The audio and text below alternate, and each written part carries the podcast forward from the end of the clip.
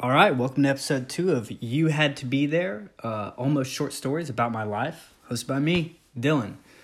Uh, episode two. Episode two happens at Herschel Jones Elementary School, or not elementary school, Herschel Jones Middle School, um, I believe in the eighth grade. Um, this story involves uh, myself, uh, the classroom, a projector, and my good friend Aaron, who we are still uh, great friends to this day.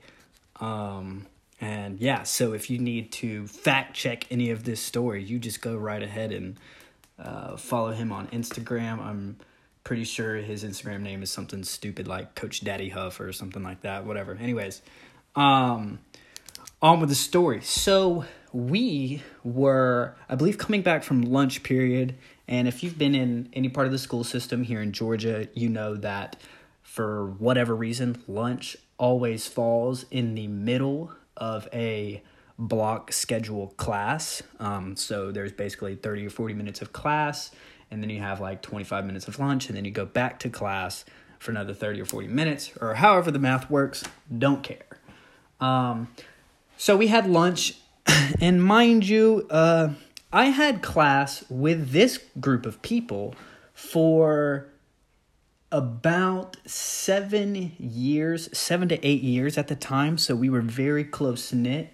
Uh, we were all part of a program called the Venture Program, um, which was just sort of like an accelerated path or whatever, blah, blah, blah. But all that meant to us was that we get to be in the same class with each other every year for um, language arts and science, I believe, were the classes. So it just made our uh, friendships really tight knit, and uh, a lot of us are still very much friends to this day because we were in those classes together all the way through high school until I transferred high schools. Anyways, so we were in class, and I forget this is the actual one part of the story that I don't remember. I can't remember what happened before lunch, but me and Aaron, we always had this kind of competitive nature amongst uh, I guess like between the two of us. But but it's always been very joking and very like it was always joke oriented. It was never like, oh, I'm better at this and this and this and it's taken super serious. It's always, always joke oriented. Him and I would get in trouble for joking around with each other all the way up until high school. And that's just the way we were, elementary to high school. So him and I were doing something beforehand. I can't remember if we were um I think we maybe took a test or something like that, and we were like messing around with the they were called uh, stems and like root words and whatever that you just practice and stuff like that. Maybe we were kind of cheating on that or something. I don't know. I can't remember. But I remember we come back from lunch, and him and I get in there uh, into the classroom a little bit earlier than everyone, I think. And our teacher, Miss Bryant, not sure what she's doing today, but we had her as a language arts teacher for three years in a row, I think. Um, and so she uh, wasn't in the class yet, but she left her computer up. Or she either left her computer up or Aaron knew the password or I knew the password. Either way, the computer was unlocked and the projector was still on. And so him and I would always, you know, maybe throw up a funny word or something like that before everyone got into class and, you know, whatever, blah, blah, blah. And then one day we started taking it to the next level. And I think he maybe like wrote something you know, like Dylan is blah blah blah blah blah, something like that, and then maybe I wrote Aaron is whatever blah blah blah, and we we just had so much time before Miss Bryant and the rest of the kids got back to class, or maybe some of the kids the class was starting to fill up a little bit, you know, and so maybe we were just trying to like keep, you know, like uh, kind of like pushing each other to go further and further and further and do something funnier and funnier and funnier, right? Because everything was just playful up until this point.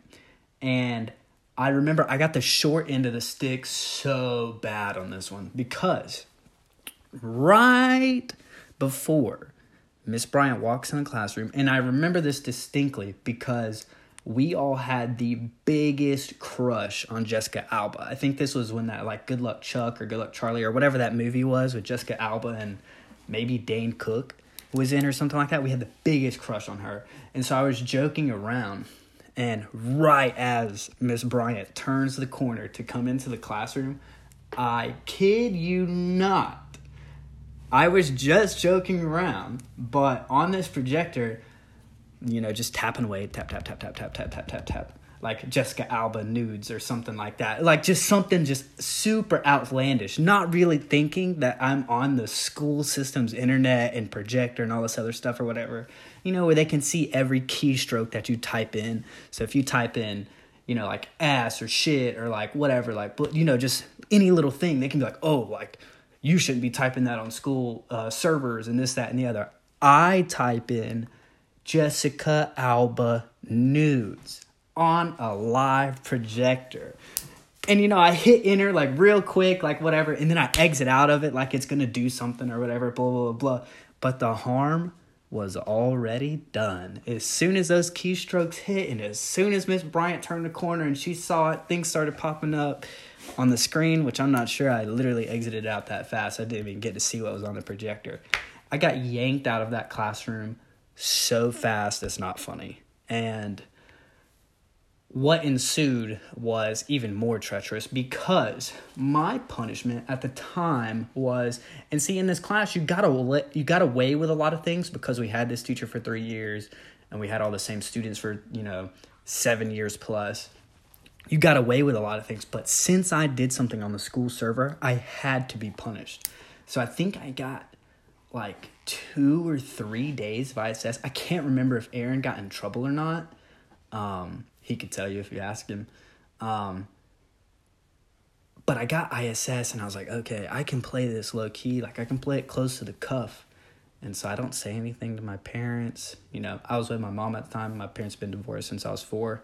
So I was at my mom's house at the time. And my mom is way more uh, easier to kind of like slide things by than my dad.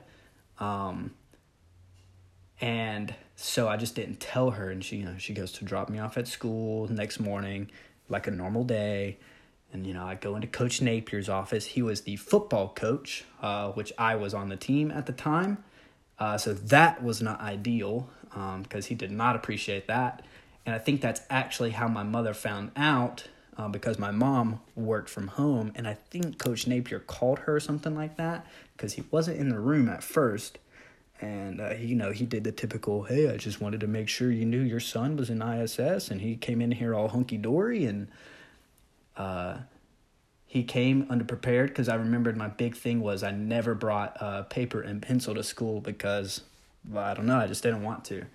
And uh, so i'm sitting there and i'm in iss and my head's kind of you know leaned over on my arm in my chair and i'm looking around and you know there's just people in there of course right? There's some open seats but we're a couple hours into the day so yeah surely they're not sending new students into iss middle or like you know early part of the day right? We should all be there. And i hear the door crack open. And i was like oh shoot new kid. Okay what's going on here? I kid you not. My mom the queen of being dramatic walks in there. First off, this is how I knew she knew what she was doing because when she dropped me off at school, she was already dressed up. She was already wearing work clothes because even though she worked from home most of the time, she still dressed up because she did have to travel for meetings and stuff like that. So she was dressed fully dressed. Makeup, hair, you know, blouse, t-shirt, whatever a girl wants to call it. Not right now, Penelope. That's my dog. Um, and uh she turns the corner of that door, and I swear to you, she had just got out of the shower, her hair soaking wet in a bright pink hair towel wrapped around the top of her head, no makeup, in her pajamas, like, uh, you know, and I'm just sitting here thinking, okay, she's doing this on purpose. Um, play it cool, play it cool and she's gonna come in here and just you know chew me out or whatever. She's gonna say something and she's gonna leave because surely she's not gonna stay here like that.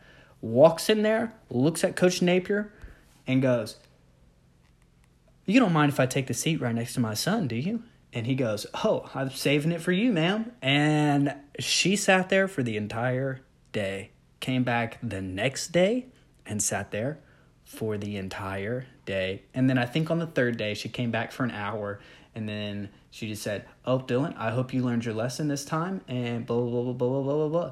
And that is, in fact, the lesson I learned. Do not search for celebrity nudes on a school server. Thank you, thank you, thank you for teaching me that lesson the way you did.